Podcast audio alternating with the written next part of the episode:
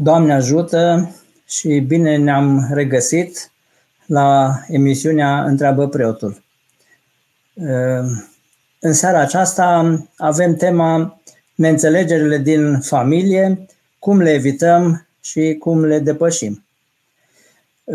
Sunt multe de spus, asta ar putea fi tema unei conferințe, însă mă voi limita, fiind emisiunea Întreabă Preotul, la a răspunde sau a mă duce mai mult pe latura duhovnicească, fiind preot, pentru că am constatat din uh, experiența uh, pastorală și din experiența de duhovnic că sunt uh, aceste neînțelegeri din familie privesc atât latura trupească, cât mai ales latura sentimentală, latura sufletească, dar Până la urmă, în spatele tuturor stă latura duhovnicească.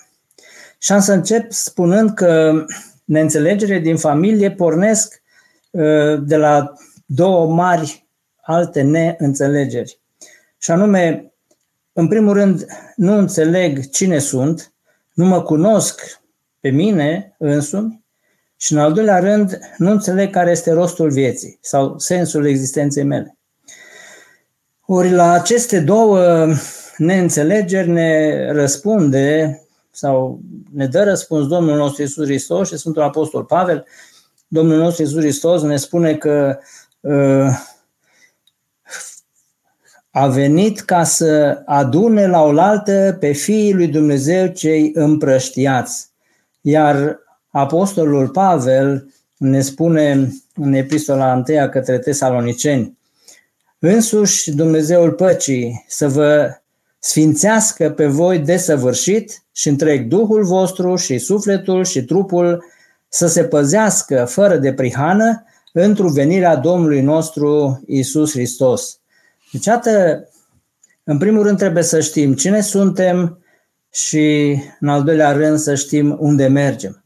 De aceste două înțelesuri depinde tot uh, rostul vieții noastre și de aceea se cuvine să înțelegem drept aceste lucruri, că altfel, dacă nu căutăm să le înțelegem și din punct de vedere duhovnicesc și uh, ne limităm doar la partea sau la neînțelegerile trupești și neînțelegerile sufletești, uh, atunci o să ratăm, să zicem, scopul nostru, ținta noastră.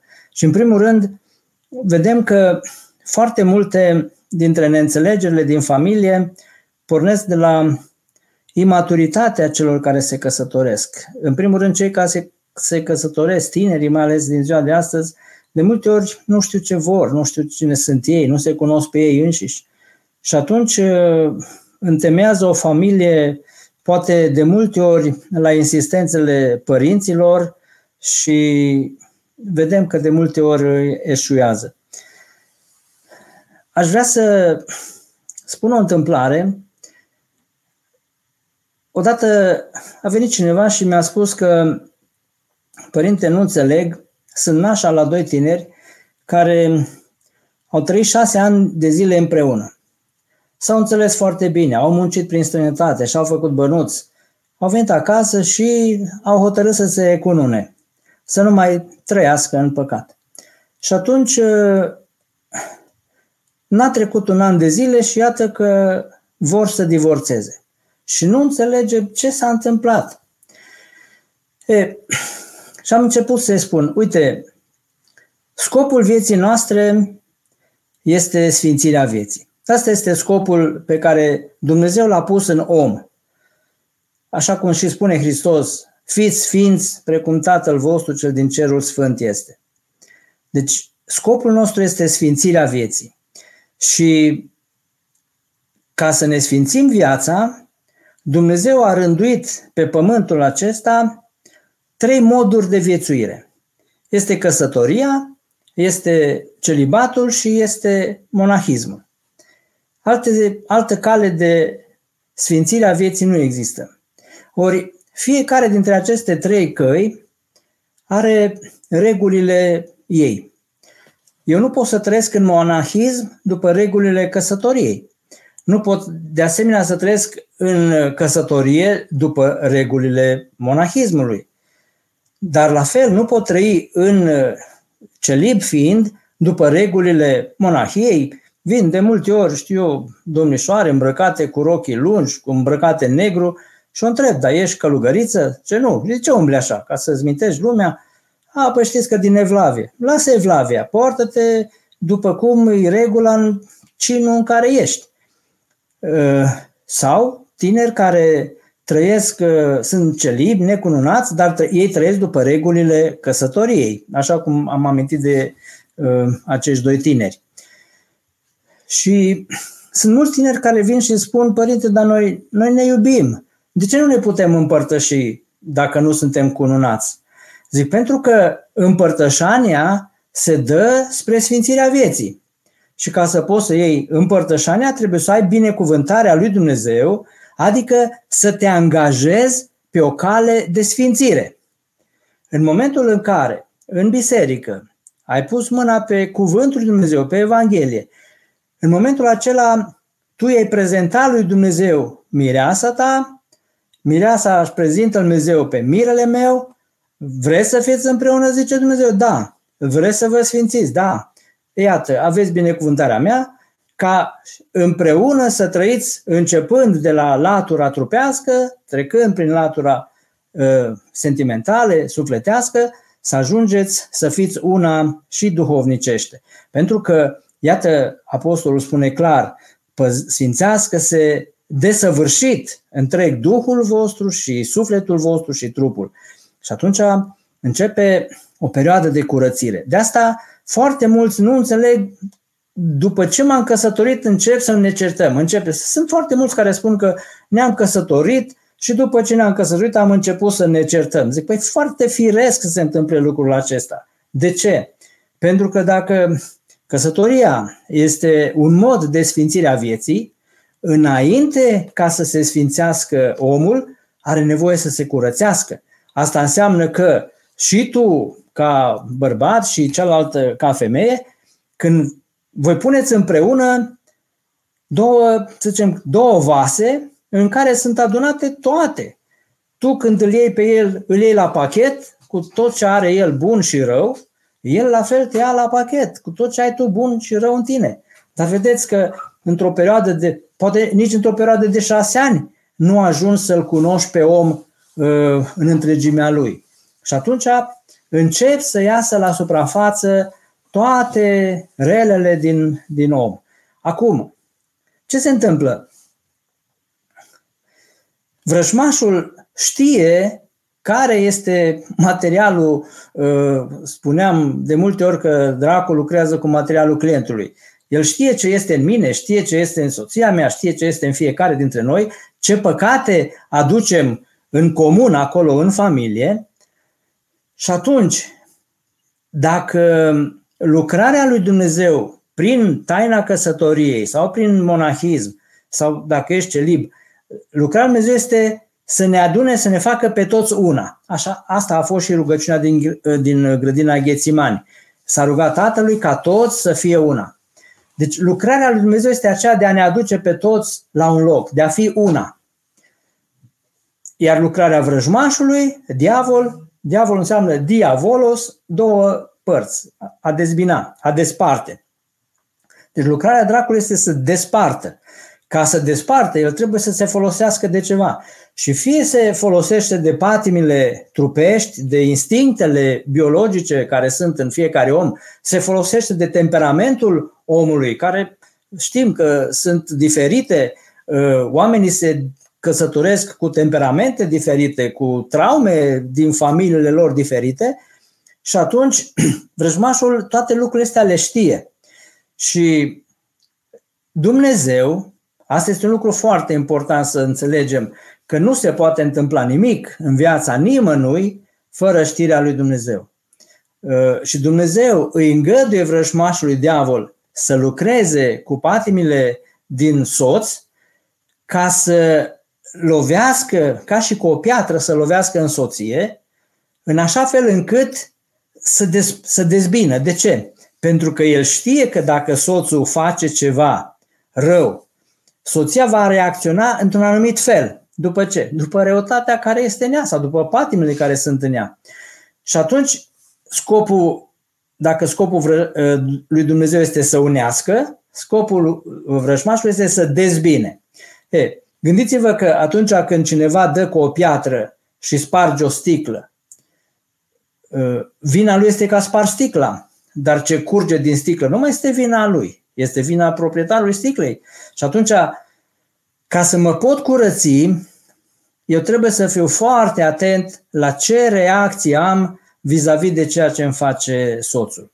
Și vedeți, de multe ori noi spunem că ne căsătorim din dragoste.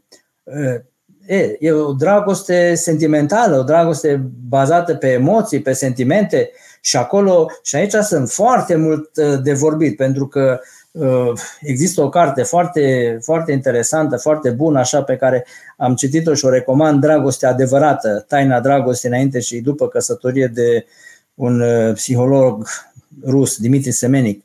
E, acolo am, am citit niște lucruri foarte interesante care fac distinție între dependență și dragoste. Iată, sunt, uh, dacă Sfântul Apostol Pavel spune că sfințească-se în întregime și Duhul vostru și sufletul vostru și trupul vostru, de aici putem înțelege că omul trăiește pe trei nivele. Sunt oamenii trupești care trăiesc la nivelul biologicului, al instinctelor și atunci toate reacțiile lor și toate așteptările lor sunt la nivelul acesta. Sunt oameni care trăiesc la nivelul uh, sufletesc sau bazat pe emoții și pe sentimente, dar și sunt oameni sau suntem toți chemați să ajungem să trăim la nivelul acesta uh, duhovnicesc. Nivel care nu este imposibil de atins. Și o să vă citesc din cartea aceasta, Dragostea adevărată, să vedeți că este posibilă sfințirea și în viața de, mănăst- de căsătorie. Uh, nu înseamnă, adică, cum să spun, sfințirea vieții nu este o prerogativă doar a celor care intră în mănăstire. Sunt foarte mulți oameni care și-au ratat, să zicem, uh, uh, nu e vorba de carieră, dar și-au ratat chemarea aceasta uh, în monahism. Așa cum unii și-au ratat chemarea în căsătorie, pentru că Sfântul, cred, Sfântul Clement Alexandrinul în stromate parcă spune că nu oricine este pentru căsătorie, nu, ne putem căsăt- nu se poate căsători oricine, nu, se po- nu ne putem căsători oricum și oricând. E, trebuie o maturitate și așa cum am spus, vedem că una din cauzele cele mai mari ale neînțelegerilor din familie este imaturitatea. Adică ne, un om nu-și asumă responsabilitatea. El ar vrea să trăiască în familie cum o trăit și când era celib. Nu vrea să renunțe la prieteni, nu vrea să renunțe la părinți, nu vrea să renunțe la hobby-urile lui, nu neapărat dacă acestea nu încurcă, dar uh, spuneam cuiva, uh, zic, uite, soțul și soția sunt uh, ca două cărămizi care le pui una peste alta. Dar dacă între ele nu, nu pui mortar, ele n-au cum să stea acolo.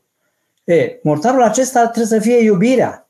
Și uh, nu nici iubirea trupească, Că sunt uh, tineri care fac sex și spun am făcut dragoste. Asta înțeleg ei, la nivelul trupesc, asta înțeleg și pentru ei asta este dragostea. Simțirea unei plăceri. Dar am spus că asta este o, asta este o dependență.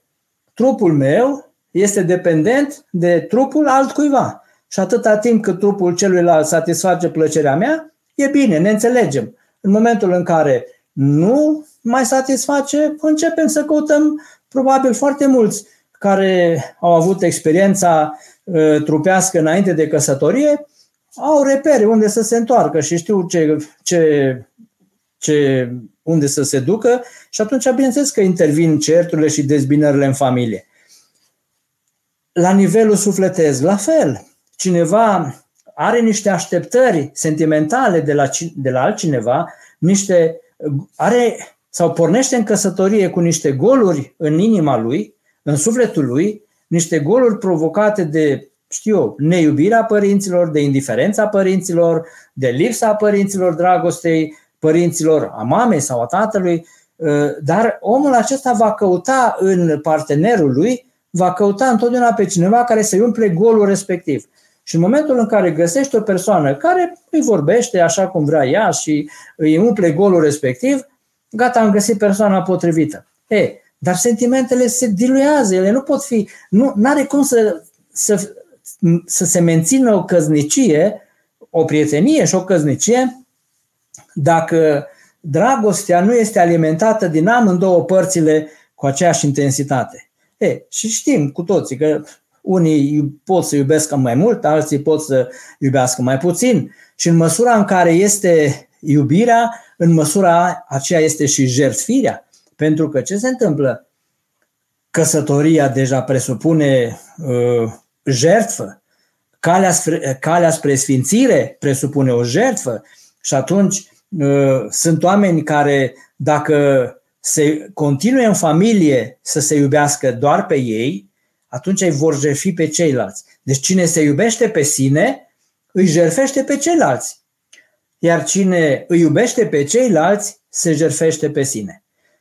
He, deci asta este un alt nivel și o altă înțelegere. Însă, așa cum am spus, la un moment dat sentimentele se vor termina și încep, da, te-ai răcit, dar nu mi-ai mai spus că mă iubești, dar nu te mai porți ca înainte și intră, cum să spun eu, se rodează, cuplul lor se rodează acolo, încep să nu uh, mai fie chiar așa atenți la vorbele, la expresiile care le spun și atunci, bineînțeles că uh, femeia sau celălalt simte că nu mai primește din partea celuilalt același.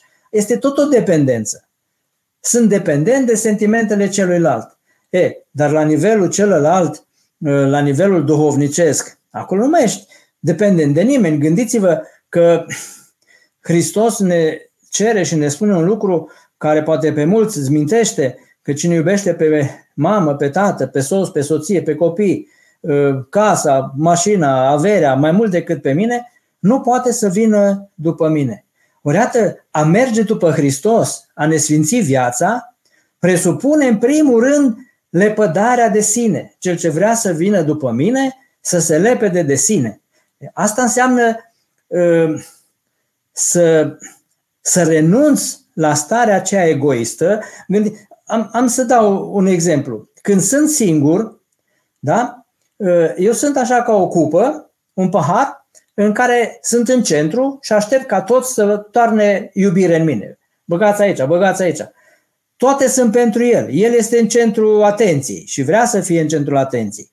În momentul în care trece la nivelul următor, în momentul în care cunoaște pe cineva și se îndrăgostește și începe să iubească cu sentimentele care țin de iubirea sufletească și de emoții, în momentul acela realizează că nu este el buricul pământului, nu este el cel mai important din lume, ci există cineva care este la fel de important ca și el. Și atunci ce fac? Când cei doi, să zicem, vibrează cât de cât pe aceeași frecvență, să zicem, simt că au aceleași preocupări, simt că uh, se înțeleg bine, uh, se unesc. E, când asta înseamnă deja, asta e un alt nivel al iubirii. Iubirea uh, sentimentală, iubirea sufletească, iubirea de aproapele, cum zice Hristos. Și atunci ce facem? Atunci soțul întreabă, soția întreabă, mă iubești? Și soția zice, da, și toarnă în, va, toarnă în vasul lui dar tu mă iubești? Da, și toarnă și ea în vasul ei. Dar niciodată nu o să fie plin, că turnând în celălalt te golești tu. Și dacă nu știi unde să cauți sursa ă, ne, neepuizabilă de iubire, adică Dumnezeu care este dragoste, bineînțeles că la un moment dat ă, obosim, mai ales dacă într-o altă fază a căsătoriei, că și căsătoria și neînțelegerile din familie ă, sunt pe, pe etape, este etapa în care suntem doar numai noi doi și atunci începem să ne cunoaștem cât de cât, dar vine etapa în care apar copilașii, în care de multe ori soții sunt deopar- dați deoparte, mama întotdeauna își concentrează acum toată iubirea pe copil. Sfântul Ioan Gură de Aur spune un lucru care poate uh, zmintesc pe, știu eu, pe mame sau pe femei sau așa, dar spune Sfântul Ioan Gură de Aur că femeile care atunci când se nasc uh, copiii își mută atenția și dragostea de pe soț pe copii, atunci greșesc. Am întâlnit uh, pe cineva care educa fetițele, două fete foarte inteligente și frumoase și bine crescute, spunea, le ținea, le ținea așa o lecție cam pe la șase, șapte ani și le spunea așa, fiți atente, în casa aceasta, pe locul întâi, sunt eu. După aceea este tata, că cu el v-am făcut, și după aceea sunteți voi.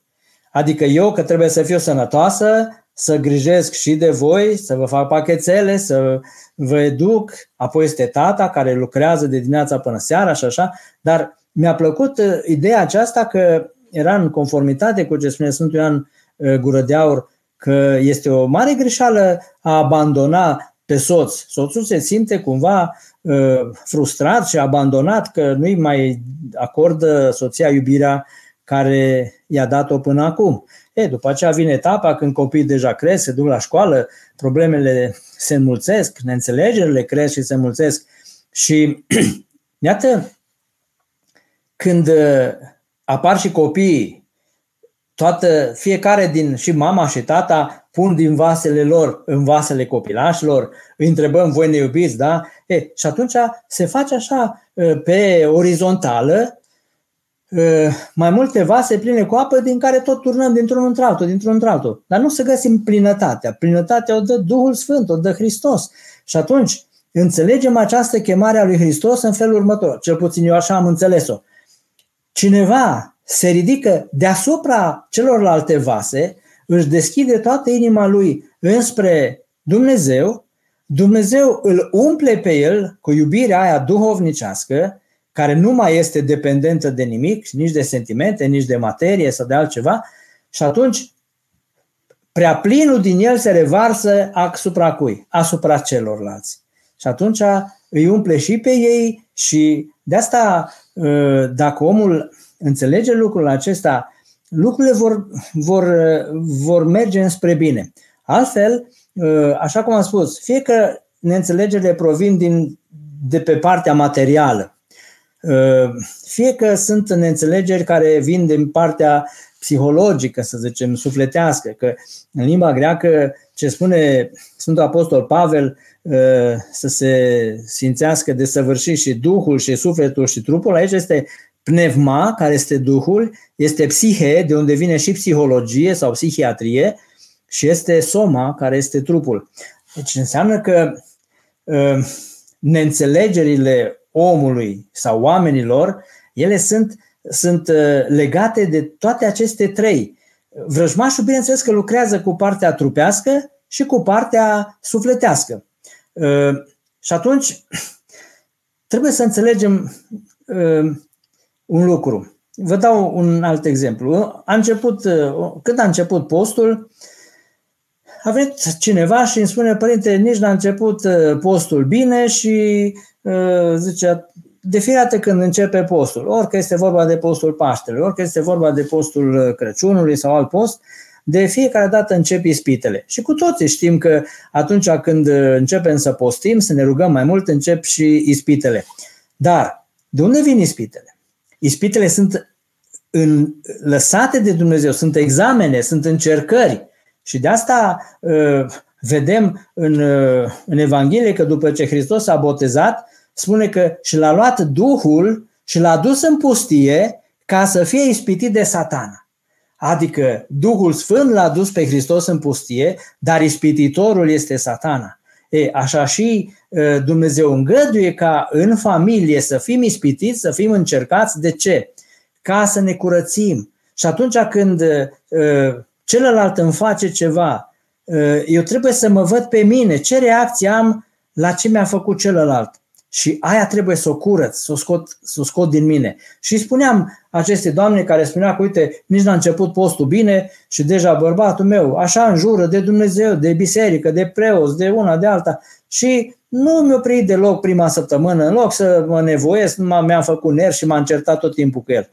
Și am spus, uite, să faci o greșeală. Ca să putem să evităm uh, certurile și neînțelegerile, noi trebuie să învățăm în primul rând să-l cunoaștem foarte bine pe celălalt în măsura în care celălalt se deschide pe față de noi, pentru că este o problemă. Până la urmă, foarte multe din neînțelegeri vin din lipsa de comunicare. Oamenii, ca să, să fie, să se, o căznicie să meargă bine, trebuie să fie o foarte bună comunicare între soți.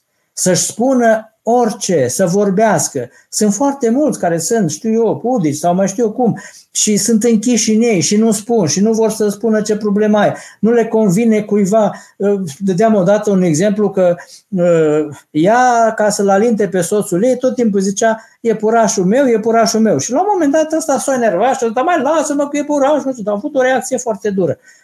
Vai, vai, dar ce s-a întâmplat, dar ce s-a întâmplat? Dar nu mă suport să-mi spui așa, nu mai suport. Ce dați am spus de atent, atent. Da, el o ținut în el. Omul ce-a pățit? Când a fost mic, a fost gâriat de un iepuraș, o prins frică de, de iepuri. Nu-i mai plăceau iepurașii. Și asta tot așa se gândea să-i spună. E, nu se poate. Și atunci trebuie să comunicăm, să ne, să ne spunem unul altuia ce avem. E, dar, pe de altă parte, dacă înțelegem că uh, starea noastră împreună ca soț și soție are o destinație, nu aceea de a, ne, de a face copii, de a face casă, de a ne merge bine material și dacă ăsta este, ne-am fixat ca ținta căsătoriei noastre să avem aia și aia și aia și aia, când le, vem, le vom avea, s-a terminat rostul căsătoriei noastre. Dar dacă ne fixăm rostul căsătoriei ca sfințirea vieții, atunci și el vrea să-și sfințească viața și ea vrea să-și sfințească viața și atunci fiecare dintre cei doi soți face un efort de a se cunoaște în primul rând pe el, de a vedea în primul rând ce este în el, ce reacții sunt în el vis-a-vis de ceea ce fac ceilalți. Și am spus la doamna asta, zic, uite, să știi că dracu se folosește de soțul tău ca de o sonerie pe care apasă într-una. De ce? Fiindcă știe că la celălalt capăt cineva o să zbiere, o să urle. Și asta e satisfacția lui. Satisfacția lui este să te provoace pe tine, care vrei să postezi, să te nevoiești. Poate el are treabă cu postul și cu nevoința, dar se folosește de el ca să te, ca să te ispitească pe tine. E, tu trebuie să te gândești așa, să nu mai am reacțiile care se așteaptă să le aibă, să, să, să nu mai reacționez așa cum se așteaptă vrăjmașul care îl provoacă. Și trebuie să fim conștienți, noi ca și creștini trebuie să fim uh, conștienți de faptul acesta că este un război nevăzut, a te angaja în, în, pe o cale de sfințenie, că e căsătoria, că e călugăria sau celibatul, uh, presupune o luptă, un război nevăzut cu patimile tale, cu concepțiile lumii și cu însuși vrăjmașul diavol. Și atunci, i-am spus, uite, du-te acasă și învață-te să nu mai reacționezi așa cum se așteaptă uh, vrăjmașul. Și s-a dus acasă și zice, părinte, o venit după un timp, zice, părinte, numai luni și marți am făcut lucrul ăsta. Am vorbit cu ea duminica. Numai luni și marți am făcut lucrul acesta. Miercuri am crezut că am o alt om în biserică, în casă. Parcă nu venea să cred, parcă nu era soțul meu, așa de liniștit, așa de blând, cuvincios și așa în toate. Și zic, vezi, asta trebuie să ne învățăm ca să putem evita certurile din uh, familie și până la urmă să le depășim, uh, că asta suntem chemați, să ne curățim pe noi înșine. Și asta înseamnă uh, de evitat, nu avem cum să le evităm, că le evităm, dar ele rămân tot acolo. Vrăjmașul, uh, cum spune, Dumnezeu nu vrea să uh, băgăm sub preș uh, ceea ce nu ne place sau să ascundem într-o cămară, într-un cotlon al sufletului nostru, să ascundem ce nu ne place. Nu, Dumnezeu vrea să ne sfințim și vrea să ne curățim. Și atâta timp cât în noi mai există ceva uh, rău, Dumnezeu va îngădui tot mereu, tot mereu să fim provocați ca să scoatem și răul acela din noi. Și atunci soțul și soția. Nu i-a pus Dumnezeu unul lângă altul ca să se schimbe unul pe altul. Că sunt multe concepte din asta, lasă că îl schimbi eu sau lasă că o schimbi eu pe ea. Nu, Dumnezeu nu a pus să ne schimbăm unul cu altul, unul pe altul. Și nici să ne reproșăm că, că dacă știam cum ești, nu te mai luam sau nu. Astea sunt uh, uh, expresii și tertipuri de ale vrăjmașului diavolului ca să poată să dezbine. Cei doi care s-au angajat pe calea aceasta a căsătoriei trebuie să, să aibă în vedere lucrul ăsta că sunt chemați să-și sfințească viața. Și dădeam exemplul acela cu cărămizile și cu mortarul dintre ele care este Hristos, până la urmă, care ne unește pe, pe toți. Dar gândiți-vă că dacă între cele două cărămize, în mortarul acela, există pietricele, pietricelele acelea, sau pe, în locul ăla se, se face crăpătura. Și pietricelele acelea pot să fie prietenii, pot să fie familia, poate să fie gelozia mamei, gelozia soacrei, știu eu, tot. Sunt, astea sunt lucruri care țin de, de psiholog și, din păcate, sunt, uh, uh, sunt oameni care uh, refuză, când au probleme în familie, refuză să meargă și la duhovnic, și acum este un lucru pe care ar trebui să spunem, uh, preotul duhovnic nu poate să rezolve toate problemele, mai ales probleme care țin de partea psihologică, pentru că uh, eu ca preot sunt pus să te ascult, dar nu sunt polițist să te interoghez și să caut să intru în sufletul tău. Psihologul are posibilitatea aceasta, prin știința care uh, a învățat-o la școală, are posibilitatea aceasta să descopere trauma, să descopere de ce te porți, de unde vin nervii, de ce te porți, de ce ești închis, de ce ai reacțiile astea de respingere față de celălalt. Și atunci el îți poate spune lucrul acesta, dar vedeți, preotul și psihologul ar trebui să conlucreze.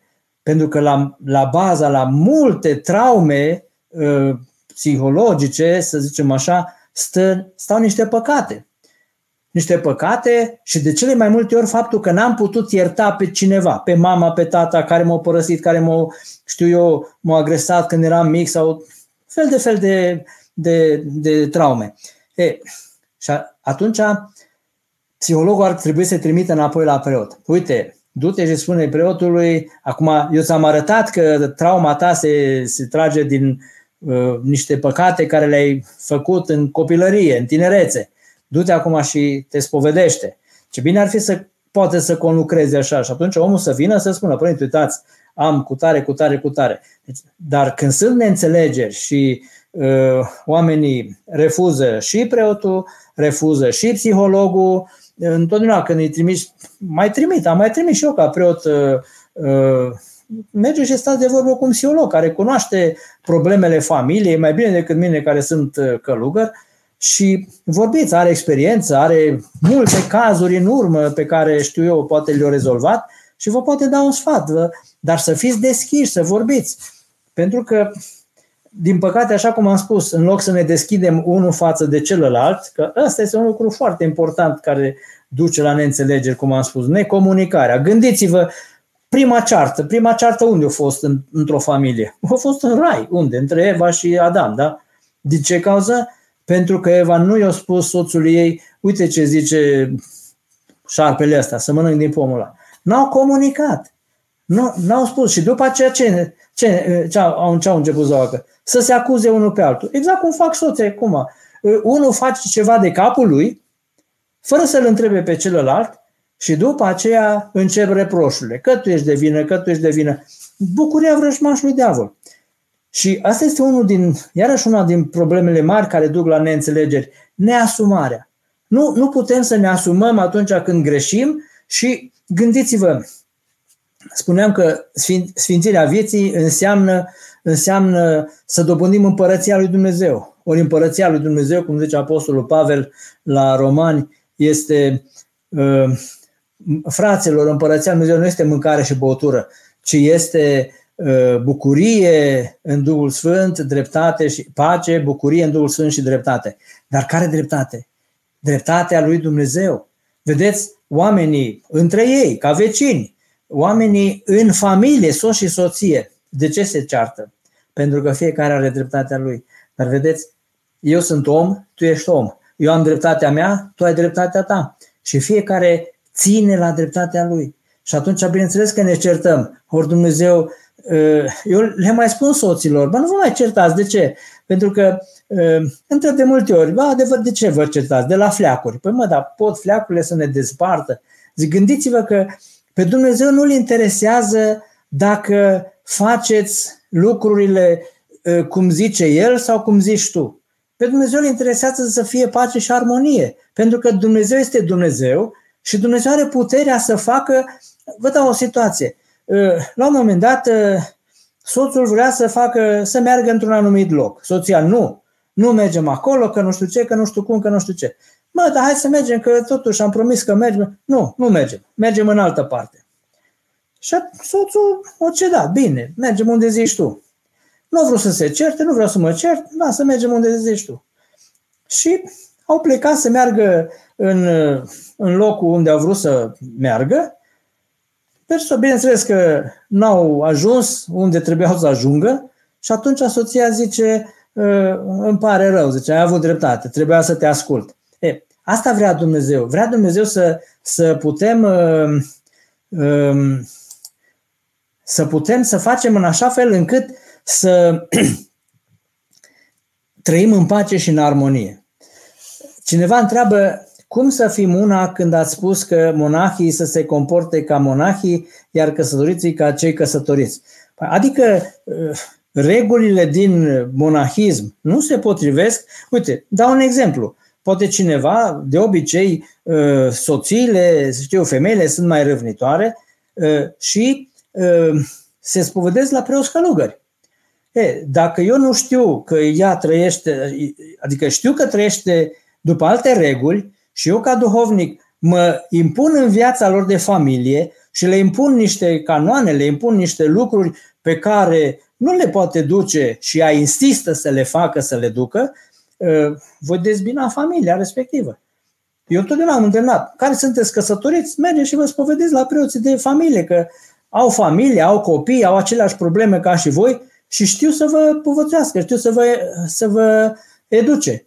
Uh, și altfel, în căsătorie, în căsătorie am văzut, uh, uh, știu eu, soți care, sau soții care impun anumite reguli foarte stricte. Trebuie să facem asta, asta și asta și asta.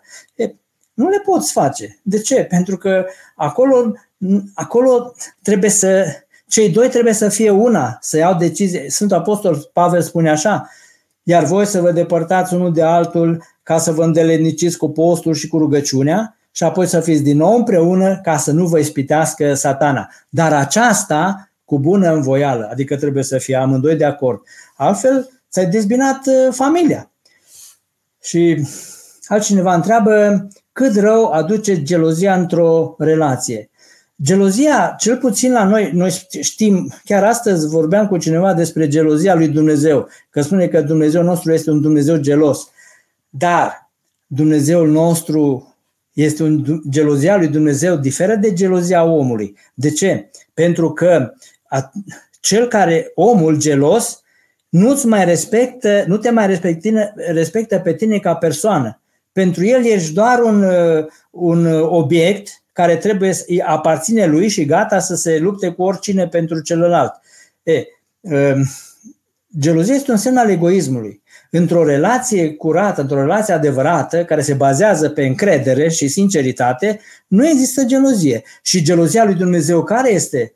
Gelozia lui Dumnezeu știe că uh, ceea ce vrei tu să alegi o să te ducă la pierzane și de asta uh, nu vrea să te lase să, să ajungi la pierzare. Dumnezeu este gelos pentru tine, să te protejeze pe tine, pe când uh, gelozia oamenilor uh, este ceva care uh, privește egoismul lui. Blagoslovit și iertați, Părinte, cum poate simți cineva ceea ce spune Sfânta Scriptură, împărăția lui Dumnezeu este în lăuntrul vostru? Prin, prin ce? Prin pace, prin bucurie. Întotdeauna dacă un om are pace sufletească și un om, și uite, zice, fericiți făcătorii de pace, că e vorba de neînțelegeri, dacă într-o ceartă din familie, să zicem, cineva e gata să se smerească și să renunțe, este ce este? Fiul lui Dumnezeu. Acela deja simte înăuntru lui pacea și bucuria uh, uh, care este uh, în împărăția lui Dumnezeu. Doamne ajută, Părinte, de ce sunt așa multe divorțuri în zilele noastre? De ce nu mai răbdăm?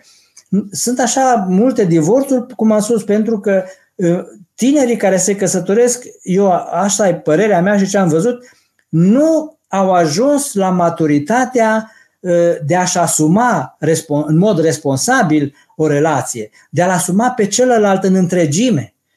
Și ă, asta presupune, cum să spun eu, eu le mai spun de multe ori, zic, mă, cum spun eu, căsătoria nu e când iei o, o conservă din uh, celălalt, nu este o conservă pe care îți place, îți place ambalajul și citești acolo un pic pe etichetă ce scrie și gata. Și când te duci acasă vezi că de fapt nu e ce, ce îți plăcea ție și ce vrei tu.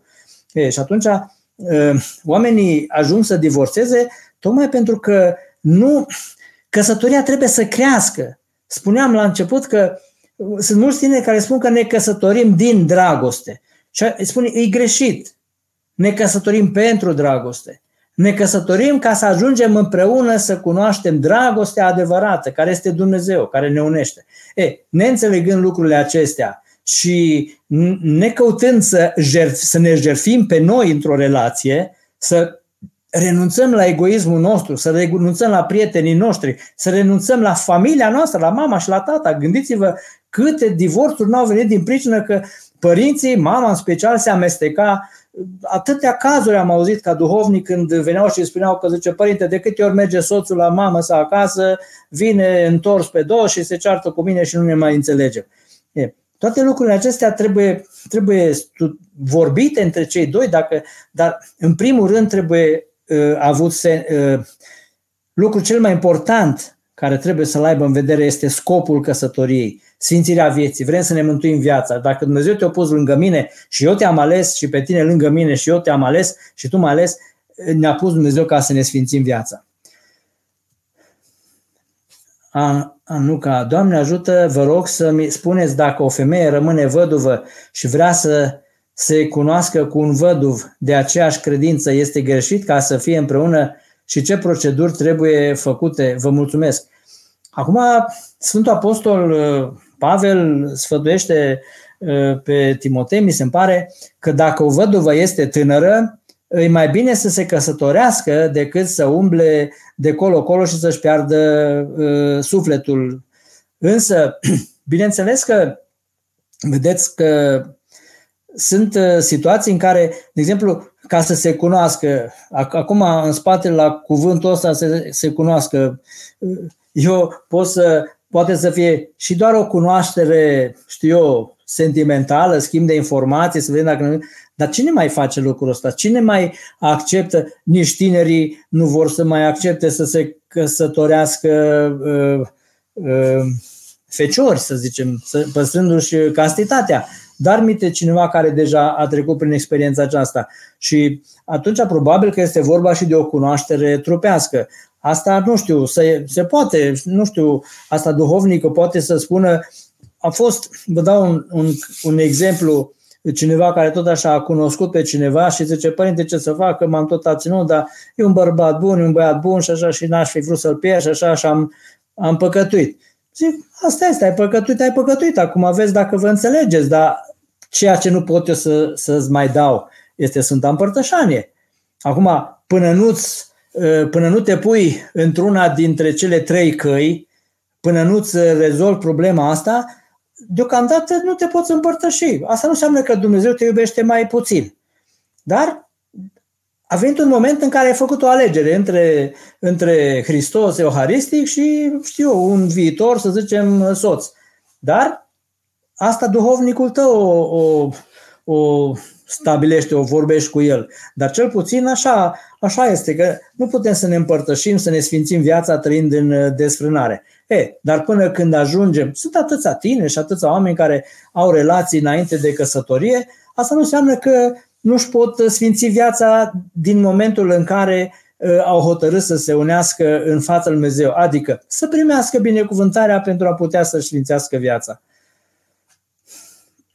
Proceduri, nu știu, proceduri în vederea căsătoriei, trebuie făcut un dosar, trebuie uh, vorbit cu preotul parou de care aparțineți și uh, se cere dispensă de la uh, episcop și atunci uh, se pot uh, căsători. Noi avem în rânduiala noastră uh, și a doua căsătorie și a treia căsătorie, tocmai pentru ca oamenii să-și sfințească viața.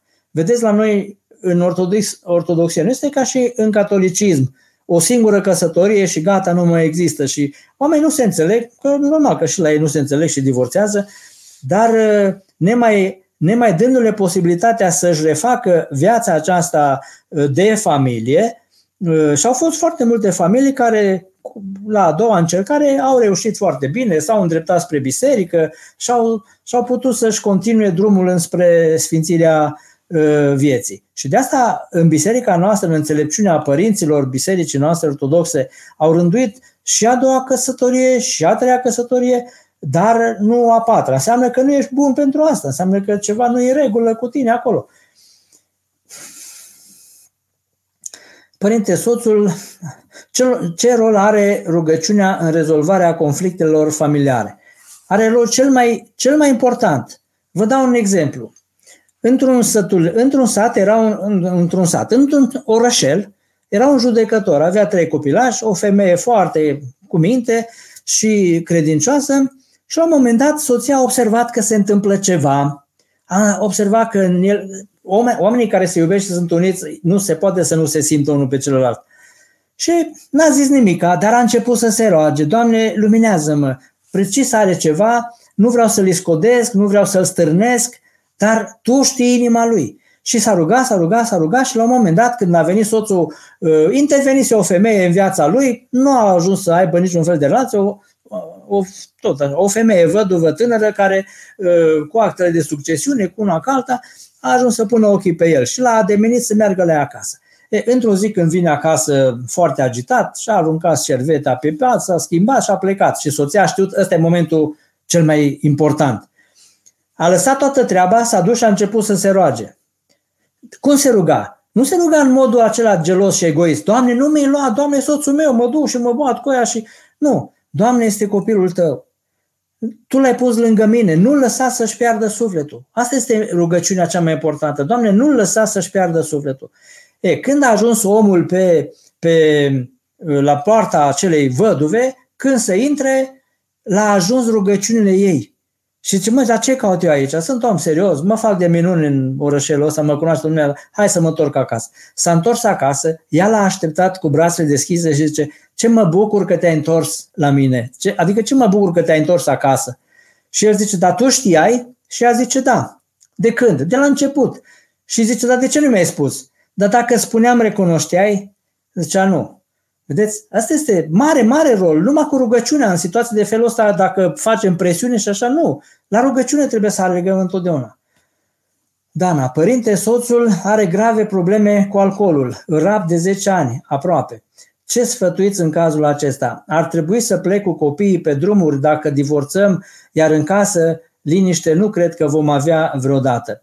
Acum, e o problemă gravă, ar trebui văzut de ce bea, ce l-a determinat să beie. Sunt oameni care, dacă, mai ales dacă nu a băut înainte, înseamnă că a intervenit ceva, știu, în, în viața lui de la făcut să bea. Trebuie înțeles. Eu așa zic, trebuie înțeles și răbdare, mai ales dacă nu este agresiv.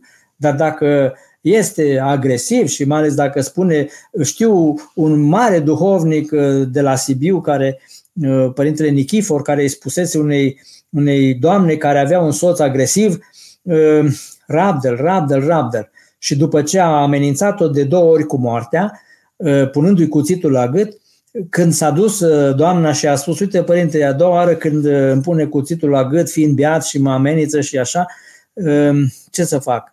Și părintele atunci, om sfânt, om cu discernământ, așa i-a spus, zice, lasă-l, că a treia oară te omoară. Și l-a lăsat și își trăiește văduvie, își trăiește, nu s-a mai recăsătorit și a crescut copiii așa cum a putut, dar, uh, vedeți, sunt situații în care nu o să pot să stau în casă cu un om care îmi pune în pericol uh, viața mea și a copilor, dar dacă nu este agresiv, și puteți să îl luați cu buna și, cum am zis, întotdeauna dacă este beut să nu reacționezi așa cum vrăjmașul să reacționeze, ar vrea să reacționeze, să te cerți cu el, să-i spui, arate multe compasiune. Ă, odată un, un, un fost academician, care, dar nu de la noi din țară, din Rusia, care a fost nedreptățit și scos afară pe nedrept, el s-a apucat de beut.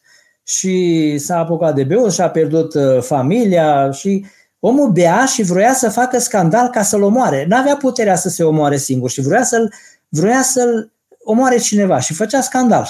Da, s-a întâmplat să nu omoare nimeni. Și într-o zi, într-o seară, într-un tren, beat fiind, într-un compartiment, a început să facă scandal. Și toți aceia, bă, bețivanule, dă-te jos, nu știu ce. Și o fetiță care era cu mama ei acolo îi zice, mamă, zice, dar omul ăsta de ce se poartă așa? Este nebun? Și mama se uita așa cu drag și la fetiță, se uita și la omul acesta, la uh, fostul academician și o mângâie pe fetiță și spune, nu, dragă, nu este nebun, este doar puțin supărat. Și spune academicianul, astăzi această femeie este soția mea. Era singura care m-a înțeles, mi-a înțeles de ce, cea, că nu, nu era el așa. Lia, Doamne ajută, Părinte, ascultând vorbele Mântuitorului, întoarce și celălalt obraz, adică orice vine spre noi, eveniment, situație, să-l primim din prisma care ne liniștește, să nu uităm că întotdeauna când arătăm un deget spre aproapele, trei degete din totdeauna sunt îndreptate spre noi, pentru că patimile sunt în noi, celelalte bisturiul, buboiul e la noi. Sigur că da. Ă, noi, ă, pe de altă Hristos ne spune că atunci când ă, te lovește cineva peste obraz, să întorci și celălalt obraz. Însă, vedeți, pe de, pe, pe de altă parte, Hristos s-a zmerit și este zmerenia întruchipată și întrupată, dar la judecată, când a fost lovit cu palma peste obraz, ă, vă aduceți aminte că atunci Hristos n-a întors și celălalt obraz, ci s-a întors către cel care l-a lovit și a spus, dacă am spus ceva greșit, dovedește. Dacă nu, de ce mă bați? Adică Hristos ă, ne spune să ne zmerim, dar Hristos ne spune să avem și demnitate. Și nu putem întotdeauna, ă, când oamenii, știu eu, sunt oameni care ă, profită, am știut un caz, băiatul, băiatul, copilul unui părinte care ă, era pe clasa a doua sau, tre- sau a patra, mi se pare că era, și care toți, unul dintre colegi, tot timpul îi arunca cărțile pe jos, caietele pe jos și știți ce îi spunea? Zicea, trebuie să te zmerești, că ești, ești băiat de popă și trebuie să te zmerești. Și duhovnicul i-a spus, zice, mă, data viitoare când, când îți mai face lucrul ăsta, nu le mai ridica, ci prinde-l, că zic, ești mai mare ca el. Prinde-l de piept și pune-l jos acolo la pământ să ți le ridice. Și nu credeți că au devenit cei mai buni prieteni după aceea? Și în multe situații se, se întâmplă lucrul acesta. Bineînțeles că sunt cazuri rare, adică nu sunt nu se întâmplă totdeauna să facem lucrurile acestea, dar de multe ori trebuie să avem și demnitate și mai ales atunci când, cum să spun eu, să avem curajul atunci când este, eu știu pe cineva care, un, un prieten care atunci era, era în reverendă și cineva a început să înjure de Dumnezeu și să vorbească foarte murdar la adresa lui Dumnezeu în special. Și omul ăsta s-a dus, l-a prins de piept și a dat cu el de perete și zice, dacă mai înjurată pe Dumnezeu, zi, praf te fac. E, omul acela s-a liniștit. Dar să, să știți, erau, cumva, asta s-a petrecut acum vreo 30 ceva de ani, dar erau, erau alți oameni. Astăzi deja oamenii te judec în fel și fel de chip și caută în tot felul să, să, să te judece, a, ești creștin, trebuie să te zmerești. Nu, a fi creștin, da, înseamnă a mă zmeri, dar nu înseamnă să fim, să fim și proști și să, cum zicea Nicolae Steinhardt, trebuie să știm, să avem și demnitate și să știm când să întoarcem și când să nu întoarcem uh, obrazul. Doamne ajută, Părinte, adevărat vă spun că fiind în post am mai multe neînțelegeri în casă. Asta vine pentru că postul este perioada în care uh, ne luptăm să ne curățim uh, viața și, într-adevăr, Ehm, gândiți-vă că în post ies la suprafață ce? Rugăciunea face să iasă la suprafață gunoaiele din noi. Dumnezeu îngăduie lucrul ăsta. De ce? Ca să le văd. Să le văd și să, să, să le scot afară.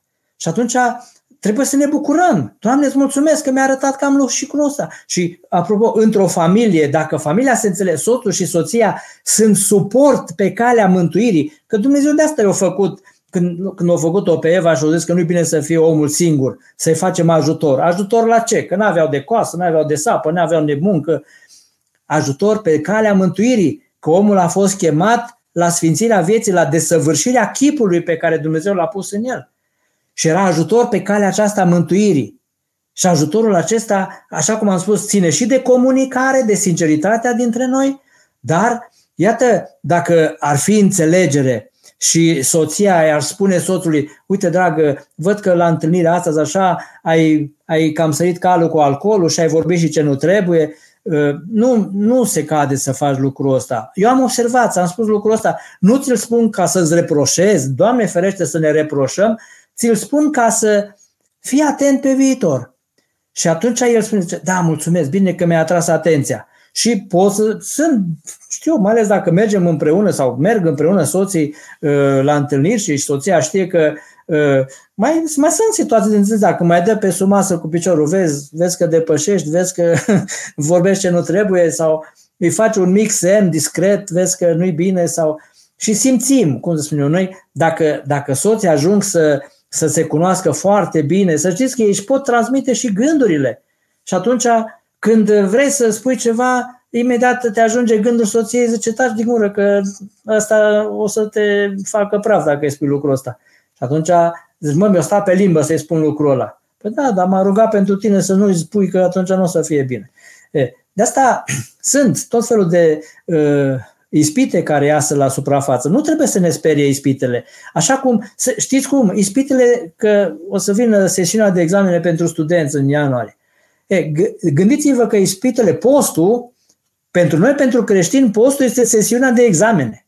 În post suntem verificați, Dumnezeu ne aduce în ispită ca să fim verificați ispititorul, diavolul, să zicem, cel mai al dracului profesor ăsta nu lasă nimic, trebuie să dar tot, tot, tot, tot, tot te purecă. Dracu, și să știți, mai ales într-o familie, să țineți minte că dracul este cel care face din țânțar armăsar. Dumnezeu este cel care face din armăsar țânțar. Adică din cămilă o face așa ca o fir de ață să poată să treacă prin urechile. Păcatul meu care este ca o cămilă, Dumnezeu poate să-l facă așa de mic ca să poată să intre prin urechile acului. Pe când dracu, dintr-un păcat mic, dintr-o vorbă, vai de mine, ce se aprinde și îl faci mare, că nu suport să-mi spui lucrul ăsta și așa mai departe. E, dar ă, pentru noi, pentru creștini, postul este perioada aceasta de examene în care Dumnezeu îngăduie să vedem cine suntem, la ce nivel am ajuns. Oh, stai că trebuie să mai lucrez la lucrul ăsta, trebuie să mai lucrez la mânie, trebuie să mai lucrez la orgoliu, trebuie să mai lucrez la, la timpul care îl dau familiei mele Părinte, ce părere aveți despre decizia soților de a apela la un terapeut de cuplu, ținând cont de faptul că nu sunt persoane religioase și nu au un duhovnic? Foarte bine, dar numai să-l asculte. Însă, vedeți, și căsătoria, până la urmă, la biserică, cununia la biserică ă, și cei care și-au un duhovnic, își ia duhovnic și se cunună la biserică cei care vor să-și sfințească viața. Altfel pot să stea și așa. De cele mai multe ori oamenii se cunună în virtutea tradiției. Ne cununăm că așa e tradiția, că așa e obiceiul. Însă rostul căsătoriei în biserică, rostul cununiei în biserică, este dorința mirilor de a-și sfinți viața. Nu este atât respectarea unei tradiții, ci dorința de a ne sfinți viața.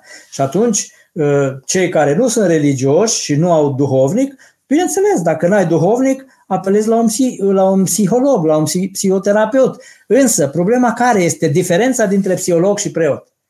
Psihologul poate să-ți găsească traumele, păcatele, tu ești mânios, tu ești orgolios, astea sunt păcate? Sunt păcate. Cine ți le dezleagă? Numai preotul ți le dezleagă. De asta ar trebui o conlucrare, pentru că dacă nu sunt dezlegate, le facem din nou o să meargă o vreme bine lucrurile, dar uh, fiindcă nu există uh, de ce?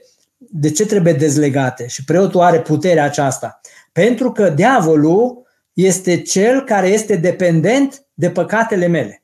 El creează o dependență, fie că e vorba de mânie, de alcool, de droguri, de orice altceva, el creează o dependență, fiindcă este dependent de păcatele mele. Și atunci, când vii la duhovnic, să te spovedești când preotul îți spune te iert, te repune pe direcție, pentru că păcat amartia înseamnă pe lângă țintă, ținta fiind Dumnezeu, El te repune pe țintă, dar totodată ca să poți să înaintezi liber, adică independent înspre Dumnezeu, trebuie să spune și te dezleg. Te dezleagă de legătura aceasta. Și de asta e nevoie. E bine dacă nu au duhovnic să meargă și la terapeut, dar ca să se rezolve problemele și să meargă în continuare bine familia, bine ar fi să avem deschidere și către un duhovnic care să ne poată dezlega de păcatele care stau în spatele neînțelegerilor noastre.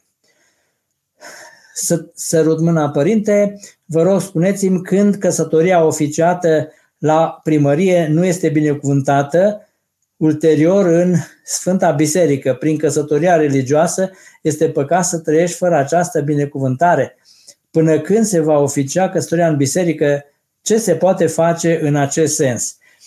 Uh, da, sunt situații în care tinerii uh, se cunună la biserică, adică se căsătoresc la biserică și oficiază relația la biserică, dar nu sunt uh, cununați la biserică. La, da.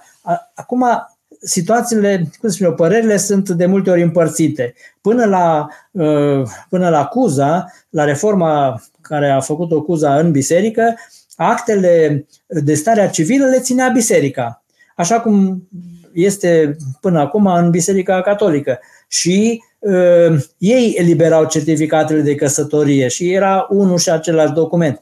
Dar de la Cuza încoace este căsătoria civilă și căsătoria religioasă. Acum, nu știu cât de. Mai sunt situații. Eu am întâlnit pe cineva, un părinte, care uh, mi-a spus că erau doi soți tineri care uh, s-au căsătorit la primărie, dar nu trebuiau să plece, aveau un contract de muncă în, uh, într-o altă țară și au hotărât să se căsătorească doar peste un an de zile după ce terminau uh, contractul acolo. Dar ca să nu plece necununeați, sau și-au oficiat căsătoria.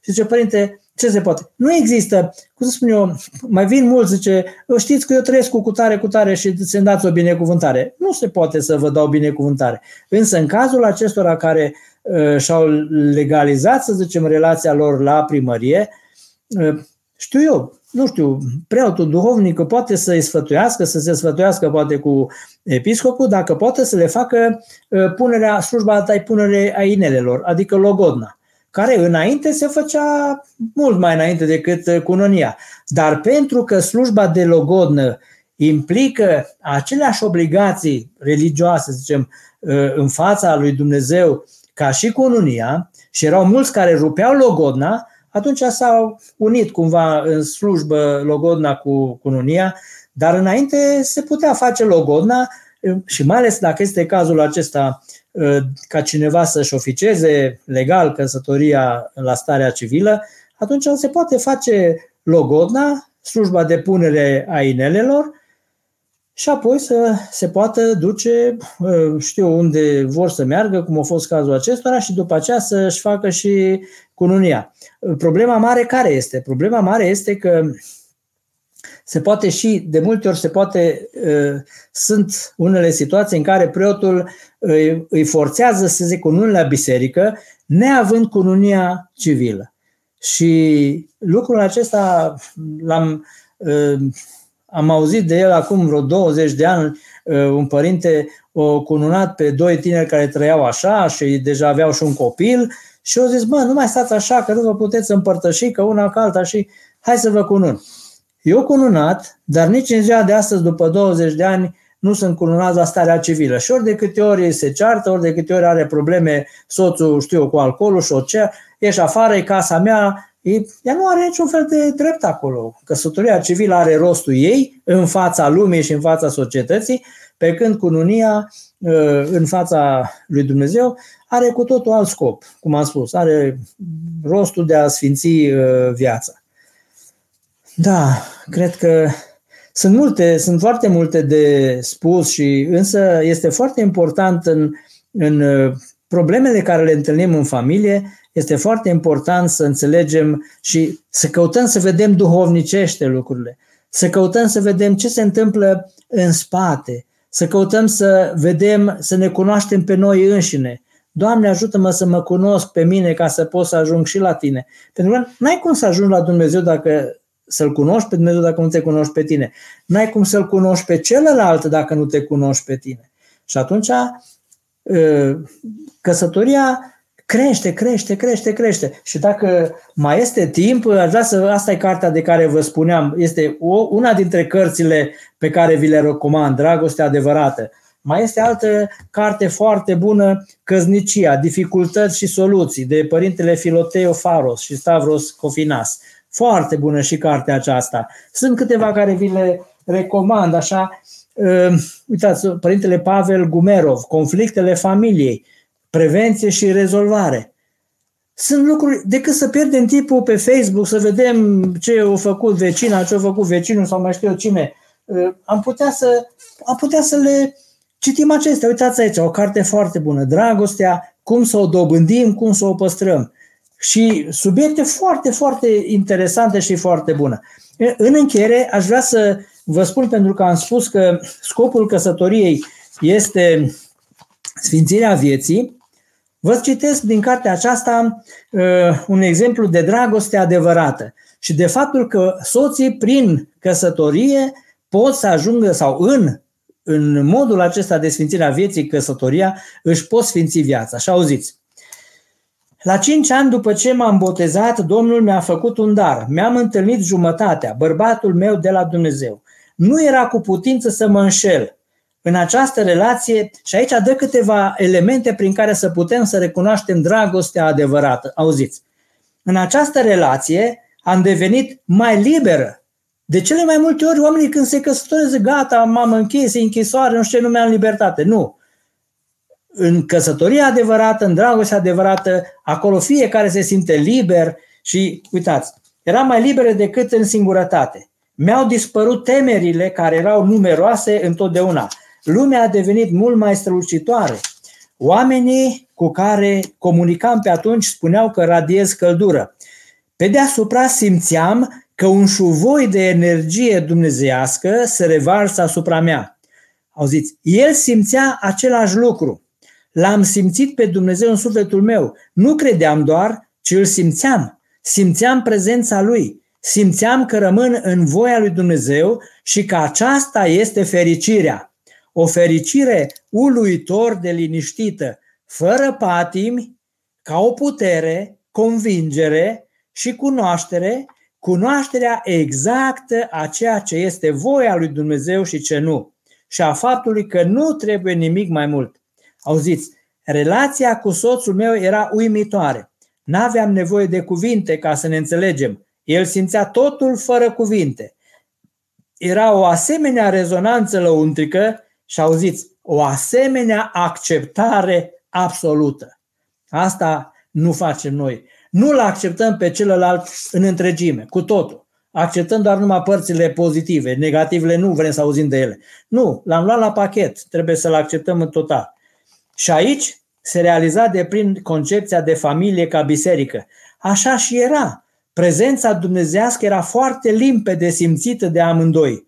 Cei drept, nu știu pentru ce mi-a fost dat un asemenea dar, cu ce l-am meritat. Apoi însă, auziți, apoi însă soțul meu a plecat din această viață. Și ceea ce este uimitor, nu a fost nicio tragedie, nu a fost nicio senzație de lipsă pustiitoare. Vedeți, nu era, nu era uh, dependentă de niște sentimente. Ceea ce au simțit oamenii acestea era prezența Harului lui Dumnezeu în, în inima lor ci era recunoștință pentru această experiență și convingerea că ne vom reîntâlni. Nu m-am simțit pustită după despărțire, sentimentul prezenței dumnezești a rămas, simțirea șuvoiului de energie dumnezească și limpezimea au rămas. Vedeți? Asta este dragostea adevărată, dragostea aia duhovnicească, ă, dragostea lui Dumnezeu care le umple pe toate. Deci și noi dacă în familie căutăm, cum am spus, să evităm certurile prin, prin gândirea duhovnicească, prin faptul să ne gândim că mă, el nu este așa. Dracul provoacă, dracul face să, să, să se manifeste în felul acesta. De ce? Ca să mă provoace pe mine. Dar dacă eu nu mai reacționez cum se așteaptă el, atunci, bineînțeles că și eu mă schimb, dar nici vrăjmașul nu o să-l mai ispitească pe el așa. Și în încheiere, că deja cred că am depășit cu 10 minute, ă, era așa o poveste că o doamnă a venit la, la doctor cu fața umflată și vânătă și zice, domnul doctor, ă, tot mereu mă bate soțul meu și nu știu ce și așa dacă aveți să-mi dați ceva. Ă, și zice, da, am un medicament foarte bun, uite, ia plantele astea, ceaiul ăsta, te duci acasă și faci niște ceai și de câte ori vezi că vine soțul tău nervos acasă, tu să ai ceasul pre, ceaiul pregătit, să iei câte o înghițitură, dar să-l ții în gură acolo, că altfel nu-și face efectul. Și femeia a crezut, s-a dus acasă, a făcut ceaiul și de câte ori venea soțul acasă cu scandal, cu una cu alta, ea lua câte o gură de ceai și o ținea în gură până când îi trecea lui nervii. După două săptămâni vine la doctor ca o floare. Zice, domnul doctor, să vedea Dumnezeu sănătate, că de două săptămâni n-am mai luat bătaie. Și spune doctor, ce vezi dacă taci din gură. No. Cam așa este. Trebuie să știm când să tăcem, trebuie să știm când să vorbim, trebuie să știm să ne, să ne cunoaștem unul pe altul și să nu-l provocăm pe celălalt până când nu se vindecă. Deși, deși atunci când sunt certuri, știți ce facem? Fiecare fuge la lada lui de zestre cu gunoaie. A, că atunci, și deschide, atunci mi-ai făcut așa, atunci mi-ai zis așa, atunci mi-ai zis așa. E, astea sunt relele aducere aminte de care ne rugăm în rugăciunea de seară de la vecini, la plecarea capetelor, să ne păzească Dumnezeu, că vrășmașul lucrează cu toate relele astea aducere aminte ca să dezbine și să strige uh, uh, familia, pacea și liniștea în familie. Vă mulțumesc mult și Dumnezeu să uh, ne dea înțelepciunea ca să putem să ne cunoaștem pe noi înșine, uh, să putem să cunoaștem pe cei din lângă noi și ca să putem să viețuim în pace și în liniște cu ei, ca să ne putem împlini rostul vieții acesta care este sfințirea vieții noastre. Vă mulțumim și vă dorim sărbători cu pace și cu bucurie în mijlocul familiei, pentru că întruparea Domnului nostru Hristos este în primul rând o sărbătoare a familiei unită, a familiei duhovnicești. Vă mulțumesc! O seară bună!